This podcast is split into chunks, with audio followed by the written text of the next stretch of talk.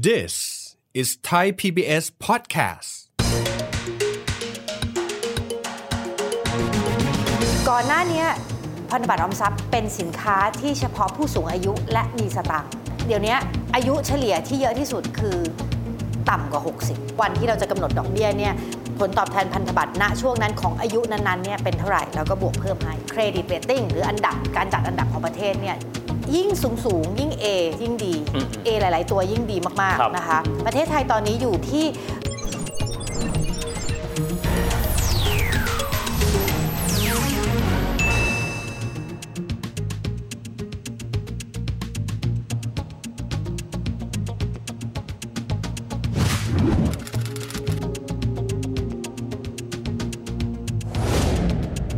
วัสดีครับท่านผู้ชมครับ ยินดีต้อนรับเข้าสู่รายการเศรษฐกิจติดบ้านนะครับผมเชื่อว่าท่านผู้ชมเคยได้ยินคำนี้ครับ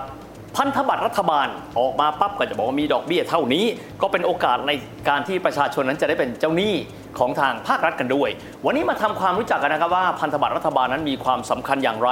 เรื่องของผลตอบแทนนั้นเหมาะกับใครกันบ้าง ยิ่งล่าสุดตอนหลังมีการเปิดจองแบบออนไลน์กันด้วย เสียงตอบรับเป็นอย่างไร และมันสะท้อนอะไรกันบ้าง คุยประเด็นนี้กันนะครับกับผู้อำนวยการสำนักงานบริหารหนี้สาธารณะหรือว่าสบน คุณแพทริเซียมงคลวณิชพอสวัสดีครับ สวัสดีค่ะ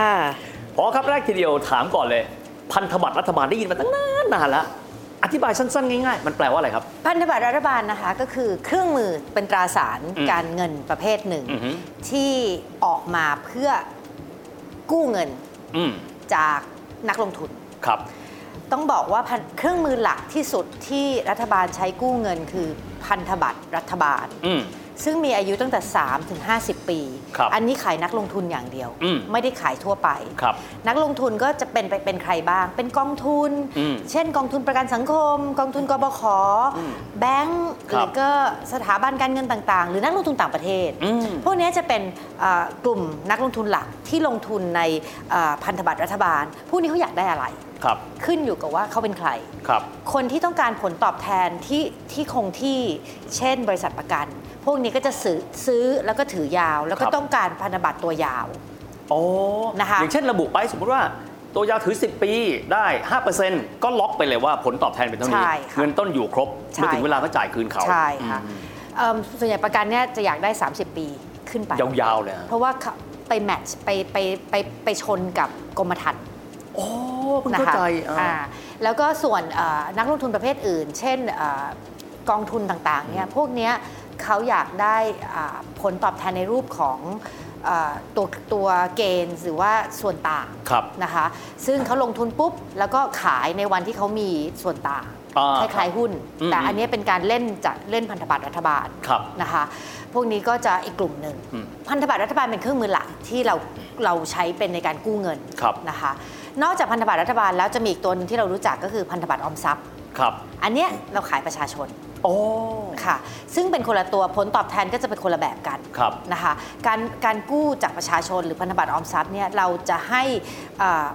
บวกพิเศษมากไปกว่าการกู้ผ่านพันธบัตรรัฐบาลทั่วไปครับคือมีแต้มต่อให้อืมเพื่อให้ประชาชนเนี่ยได้รับผลตอบแทนที่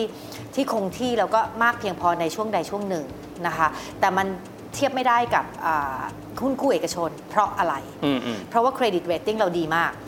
นะคะเมื่อเทียบกันความเสี่ยงไม่มี อันเนี้ยรับประกันรัฐบาลเหมือนเป็นประกันเป็นคนกู้เงิน เพราะฉะนั้นเอ่อความสามารถในการชำระหนี้ของรัฐบาลเนี่ยมีเต็มที่อืมในขณะที่เอกชนเนี่ยมันมีความเสี่ยงครับนะคะเพราะฉะนั้นเนี่ยเราก็จะกู้ได้ในราคาที่ถูกกว่า ให้ดอกผลตอบแทนประชาชนได้ในในในในราคาที่ถูกกว่านะคะ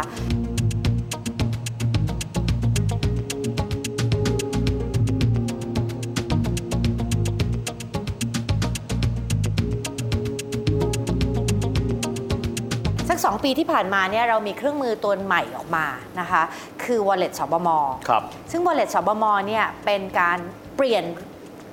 การขายพันธบัตรออมทรัพย์เลย อือฮึก่อนหน้าเนี้ยพันธบัตรออมทรัพย์เป็นสินค้าที่เฉพาะผู้สูงอายุและมีสตังค์ชอบลงทุน ครับ และคนก็จะเข้าใจแบบนั้นด้วยนะคะอืมเอ่อขายปุ๊บก็จะมีลุงป้าน้าอาที่เกษียณผู้แล้ใหวญ่ไปนิดนึงซื้อท่านไปซื้อค่ะ อ่า คราวนี้พอเราเข้ามาเป็นผอสบนแล้วในทีมสบนเราก็คุยกันว่าเราอยากเปลี่ยนรูปแบบอืมอยากหาลูกค้ารายใหม่ๆเราจะทำอะไรได้บ้างครับเราก็ได้เราก็ได้มีโอกาสคุยกับแบงก์กรุงไทย ซึ่งอืมอืมซึ่งพัฒนาแพลตฟอร์มไอ้ตัวเป๋าตังค์ให้ครับให้กับรัฐบาลอยู่แล้วว่า ทางทางกรุงไทยก็บอกว่ามันทำได้นะ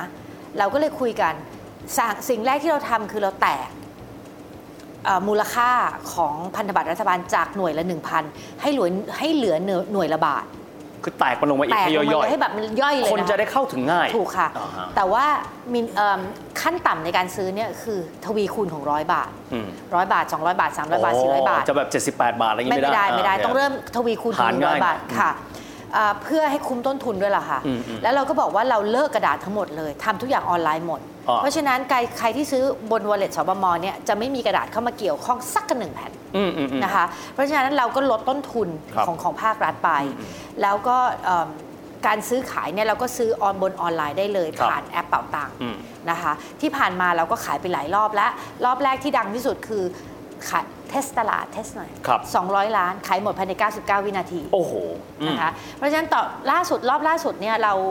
ออกมาขายเยอะที่สุดแล้วคือหมื่นล้าน ครับ ก็ขายขายหมดภายใน 40 นาที ครับ คิดดาวคิดช่วงระบบ ถ้าตัดเริ่มช่วงระบบมีปัญหาเนี่ยขายหมดภายในประมาณ 12 นาทีอืมอืมค่ะ เพราะฉะนั้นเนี่ยเดี๋ยวนี้ประชาชนสนใจ แล้วโครงสร้างของผู้ถือพันธบัตรเปลี่ยนเลยนะคะ ครับ จากสมัยก่อนมีแต่ 60 อัพ อยู่ในหัวเมืองใหญ่ครับๆ wallet สบมเนี่ยตั้งแต่ 15 จนถึง 93 อายุ คือกว้างขึ้นละช่วงทางออกไปเยอะมาก แล้วอายุเฉลี่ยที่เยอะที่สุดคือต่ำกว่า 60 อืมแปลว่านี่เราดึงพวกวัยทำงานมาได้ละ กรณีเงินฝากเนี่ยเขาก็จะคุ้มครองค่ะ5ล้านบาท 1 ล้านบาทแบบนี้เป็นต้น ถ้าเป็นกรณีมีวงเงินที่เราคุ้มครองไหมครับ เต็มจำนวนค่ะ เต็มจำนวน อ๋อ เพราะฉะนั้นความปลอดภัยมีอยู่ ค่ะ ได้รับผลตอบแทนที่ชัดเจน ชัดเจนค่ะ เวลาเราคิดว่าเราจะให้พันธบัตรเอ่อผลตอบแทนดอกเบี้ยเท่าไหร่นะอือฮึนะคะ ในแต่ละรอบที่เราออกมาเนี่ยเราก็จะดูผลตอบแทนพันธบัตรณช่วงเวลานั้นของอายุนั้นคือ yield curve ของช่วงเวลานั้นอืม นะคะ แล้วเราก็จะบวกเพิ่มให้ ครับ นะคะเพราะฉะนั้นเราจะต้องดูว่าวันที่เราจะกำหนดดอกเบี้ยเนี่ย ผลตอบแทนพันธบัตรณช่วงนั้นของอายุนั้นๆเนี่ยเป็นเท่าไหร่เราก็บวกเพิ่มให้ อ๋อ น่าสนใจครับ เพราะบางคนบอกว่าอาดอกเบี้ยเนี่ยสมมติว่าบ้านเราก็ถือว่าดอกเบี้ยในช่วงต่ำอยู่ เพราะต้องการฟื้นตัวทางเศรษฐกิจค่ะติ้งต่างว่าดอกเบี้ยนโยบายเป็นหนึ่ง อันนี้มันมีความเกี่ยวข้องกับการกับการกำหนดอัตราดอกเบี้ยที่จะได้จากการซื้อพันธบัตรออมทรัพย์ไหมครับ เราเราอ้างอิงจากอ่าผลตอบแทนพันธบัตร อ้างอิงจากผลตอบแทนพันธบัตรอืมซึ่งผลตอบแทนพันธบัตรในช่วงเวลาหนึ่งสมมุติว่าเราจะออกพันธบัตรออมทรัพย์อายุ 7 ปีครับเราก็จะดูว่าผลตอบแทนของอัตราผลตอบแทนของไอ้ตัวพันธบัตรรัฐบาลอืมณ7 ปีเนี่ยเป็นเท่าไหร่อืมณวันนั้นครับแล้วก็บวกเพิ่มเท่าไหร่ดีอืมที่ไม่เป็นภาระมาก คนชอบบอกว่า อุ้ยดอกเบี้ยน้อยสิ่งที่พ่อจะตอบตลอดเวลา นั่นคือภาษีของคุณนะคะบัตรดอกเบี้ยที่จ่ายอยู่เนี่ยอ่าก็ถูกอ่าอืมอืมคือทุกคนก็จะสะอึกเรียบร้อยแล้วก็จะบอกโอเคเข้าใจแล้วเพราะว่าเราจะให้ดอกเบี้ยสูงๆเนี่ยมันเป็นภาระรัฐบาลก่อนภาระประชาชนครับนะคะเพราะฉะนั้นเนี่ยเราให้ผลตอบแทนที่เอิ่มสมน้ำสมเนื้อในอืมในเวลาที่ใช่ในในโอกาสที่ใช่ดีกว่าค่ะ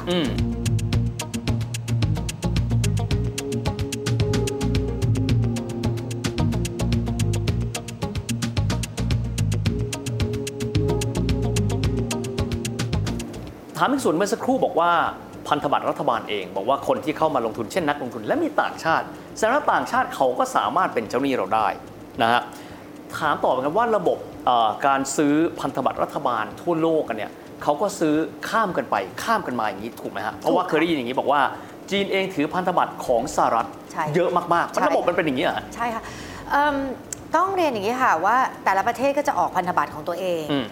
อืมอันนั้นก็เป็นโดเมสติกหรือว่าตลาดในประเทศอือฮึแต่หลาย ๆ ประเทศเนี่ยเขาจะไปออกขายพันธบัตรต่างประชาต่างชาติด้วย คือระดมเงินทุนจากต่างประเทศเข้าใช่มาค่ะอะแล้วออกเป็นสกุลเงินตราต่างประเทศ 2 เรื่องนะคะครับอันหนึงเนี่ยออกในสกุลเงินเราเองอืมนะคะ นักลงทุนเป็นเขาบาทเป็นบาทอ่าเลยเป็นสมมุติว่าเราออกเป็นบาทเนี่ยซึ่งตอนนี้เราขายบาทอยู่เนี่ยค่ะอือฮึนักลงทุนเขาก็พวกนี้อะ เขามองหาผลตอบแทนที่ดีที่สุดตลาดไหนให้ผลตอบแทนดี เขาก็จะมาลงทุนบางส่วนที่บ้านเราครับนะคะอืมเอิ่มเขาก็ต้องกระจายการลงทุนของเขาอือฮึส่วนหนึ่งก็มาบ้านเรานะคะ แล้วก็แล้วก็ผลตอบแทนไม่ดีเขาก็ขายเขาก็ไปตลาดอื่นมันมันวนอย่างเงี้ยแหละค่ะเหมือนหุ้นอะเหมือนตลาดหุ้นอะค่ะอ๋อครับครับง่ายๆง่ายๆอย่างนั้นผลตอบแทนที่ไหนสูงเขาก็ไปที่นั่นถูกค่ะในกรอบเวลานั้นๆใช่ค่ะเอิ่มแต่อย่างจีนที่เมื่อกี้คุณวิทย์พูดถึงเนี่ยเขาก็ต้องมีก ระจายการถือครองพันธบัตรอ่าฮะเขาอาจจะกู้ในประเทศเขาจำนวนหนึ่งแล้วอือหือแล้วก็กู้ของอเมริกาด้วย หรือไปดูก็อาจจะมีของของยุยุโรปด้วยโอ้กระจายทั่ว ๆ ไปค่ะและได้ทางกลับกันนอกจากที่เอิ่มไปซื้อเนี่ยนะคะเขาก็ออกไปขายด้วยครับจะสังเกตว่ารัฐบาลหลาย ๆ ประเทศเนี่ยออกขายพันธบัตรตัวเองในตลาดต่างประเทศค่อนข้างเยอะอืมเช่นจีนไปออกขายที่อเมริกาเป็น US ดอลลาร์ครับ หรือจีนไปออกขายที่เอิ่มยุโรป เพื่อให้มีการนักลงทุนรู้จักสินค้าเขานะคะนอกมีจากสนั้องนขาเลยสองขาขาซื้อค่ะขาขายกันใช่ไปค่ะนอกจากนั้นแล้วเนี่ยมันเป็นการสร้างเครดิตเรตติ้งให้ตัวเองประเทศตัวเองอืมอืมการไปออกอยู่งั้นเนี่ยก็จะทำให้คนรู้จักว่าเอ้ยประเทศเป็นยังไง ให้เราเราต้องไปทำขายของอะนะคะเขาก็จะมาซักว่าเอ้ยประเทศเป็นยังไงฐานะทางการคลังเป็นยังไงอะไรเป็นยังไงอย่างเงี้ยค่ะมันก็จะจะสร้างเครดิตเรตติ้งให้ประเทศ แล้วพอเอกชนไปออกเนี่ย เขาออกได้สูงสุดไม่เกินเครดิตเรตติ้งของประเทศอ๋อเพราะฉะนั้นอันเนี้ยถ้าเกิดประเทศเราแข็งแกร่งเนี่ยมันก็ควรจะออกไปบ้างเพื่อขยายตัวเครดิตเรตติ้งของประเทศให้ให้ให้เอกชนทำให้เขากู้ได้ถูกลงนะครับเครดิตยิ่งดีดอกเบี้ยยิ่งถูกค่ะพอแพทพูดถึงคำว่าเครดิตเรตติ้งหลายครั้ง ต้องถามว่าเวลาเราอ่านเราจะดูไม่รู้นะฮะเช่น BB บวก BBB บวกเราดูไม่รู้เรื่องของไทยอยู่ตรงไหนและถือว่าดีไม่ดีปานกลางอย่างไรครับ เครดิตเรตติ้งเนี่ยก็มีหน่วยบริษัทใหญ่ๆ 3-4 บริษัทในทั่วโลกเนี่ยนะคะเขาก็จะมาออกเอ่อออกประเมินออกมาว่า ในช่วงเวลาใดเวลาหนึ่งเนี่ยประเทศเราเนี่ยมีอันดับอืมอืมเครดิตเรตติ้งหรืออันดับการจัดอันดับของประเทศเนี่ยที่เท่าไหร่ครับซึ่งมันก็จะสะท้อนออกไปถึงเรื่องของการกู้ ว่าเรากู้ได้แพงได้ถูกอย่างไรอ๋อคือเครดิตยิ่งดี ยิ่งกู้ได้ถูก ยิ่งถูก เพราะความเสี่ยงของผู้ให้กู้เนี่ยน้อยลง ใช่ค่ะเอิ่ มมันก็จะไล่จาก A อืมมันก็จะมี A A A อืม A บวก A A A บวก ซึ่งดีสุดยอดขั้นเทพครับนะคะ แล้วก็ไล่ลงมาเป็น A A แล้วก็ A A ลบ B B B บวก แล้วก็ไล่ B B แล้วก็แล้วก็ B นั่นแหละฮะพวกนี้ดูมีแล้วทั้ง B ไม่เคยรู้เรื่องมีทั้งบวกมีทั้งลบนะคะอืมอืมไล่ลงไปเยอะแล้วก็เป็น C อืมอืมยิ่งสูงสูงยิ่ง A ยิ่งดีอืมอืม A หลาย ๆ ตัวยิ่งดีมากครับๆนะคะอืมอืมประเทศไทยตอนนี้อยู่ B 3ตัวบวกค่ะ B สามตัวบวก ถือว่าอยู่ในประมาณไหนครับ อยู่ในที่ค่อนข้างดี ค่อนข้างดีเกือบเกือบ A ละแต่ยังไปไม่ไม่ถึง A อ่านะคะถัดไปคืออะไรครับ A ลบ A ลบอะค่ะอย่างน้อยเราจะได้เข้าใจค่ะแต่ก็ถือว่า B 3 ตัวแล้วบวกก็ถือว่าโอเคค่ะอะท้ายที่สุดนี้นะครับต้องถามว่าการที่คนไทยให้ความสนใจกับพันธบัตรนะครับออมทรัพย์แบบนี้ดูจากระยะเวลาที่สั้นมากในการที่มีคนซื้อจนหมดเนี่ยแล้วก็มีคนกลุ่มที่มีอายุตั้งแต่ 15 จนถึง 90 กว่า มันสะท้อนอะไรในสังคมไทยครับ หนึ่งสะท้อนก็คือเรื่องแรกเนี่ยคือประชาชนมีเงินสดอยู่พอสมควรโอเคนะคะสองประชาชนต้องการผลตอบแทนที่คงที่อืมในสินทรัพย์ที่ต้องการเอิ่มความเสี่ยงต่โอเคำนะคะแต่ทั้งนี้ทั้งนั้นคนคนนั้นอาจจะมีการลงทุนในหลายรูปแบบ อันนี้เป็นส่วนหนึ่งของการลงทุนเขาที่ต้องการเป็นเอ่อผลตอบแทนที่เอ่อมีความเสี่ยงต่ำอืมอืม นะคะเรื่องที่ 3 ที่เห็นชัดคือประชาชนไทยมีความรู้เรื่องนี้ขึ้นเพิ่มขึ้นเยอะมาก ทั้งพันธบัตรและหุ้นกู้ตราสารหนี้ทั้งหมดเนี่ยไม่ว่าจะเป็นของภาครัฐและของของเอกชนเห็นได้ชัดว่าคนไทยมีความรู้เรื่องเนี้ยเพิ่มขึ้นสูงมากค่ะ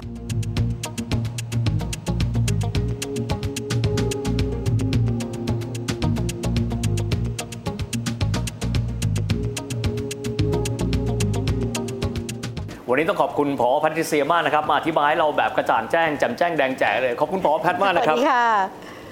ยังไงก็ตามครับเรื่องของพันธบัตรออมทรัพย์พันธบัตรรัฐบาลเป็นส่วนหนึ่งที่เราในฐานะพลเมืองไทยควรจะเป็นต้องรู้นะครับโดยเฉพาะอย่างยิ่งเลยนะครับท่านใดที่บอกว่าเราอยากจะมีความรู้ทางด้านการเงิน เข้าใจผลตอบแทนขณะเดียวกันนะครับเราก็เป็นส่วนหนึ่งนะครับของการระดมทุนของทางภาครัฐในการเดินหน้าที่จะพัฒนาประเทศกันไปด้วยสำหรับวันนี้เวลาของรายการเราก็จบลงแล้วนะครับแล้วพบกันใหม่โอกาสหน้า สวัสดีครับ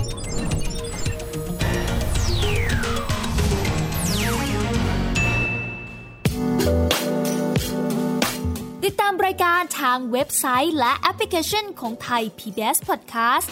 Spotify SoundCloud Google Podcast Apple Podcast และ YouTube Channel Thai PBS Podcast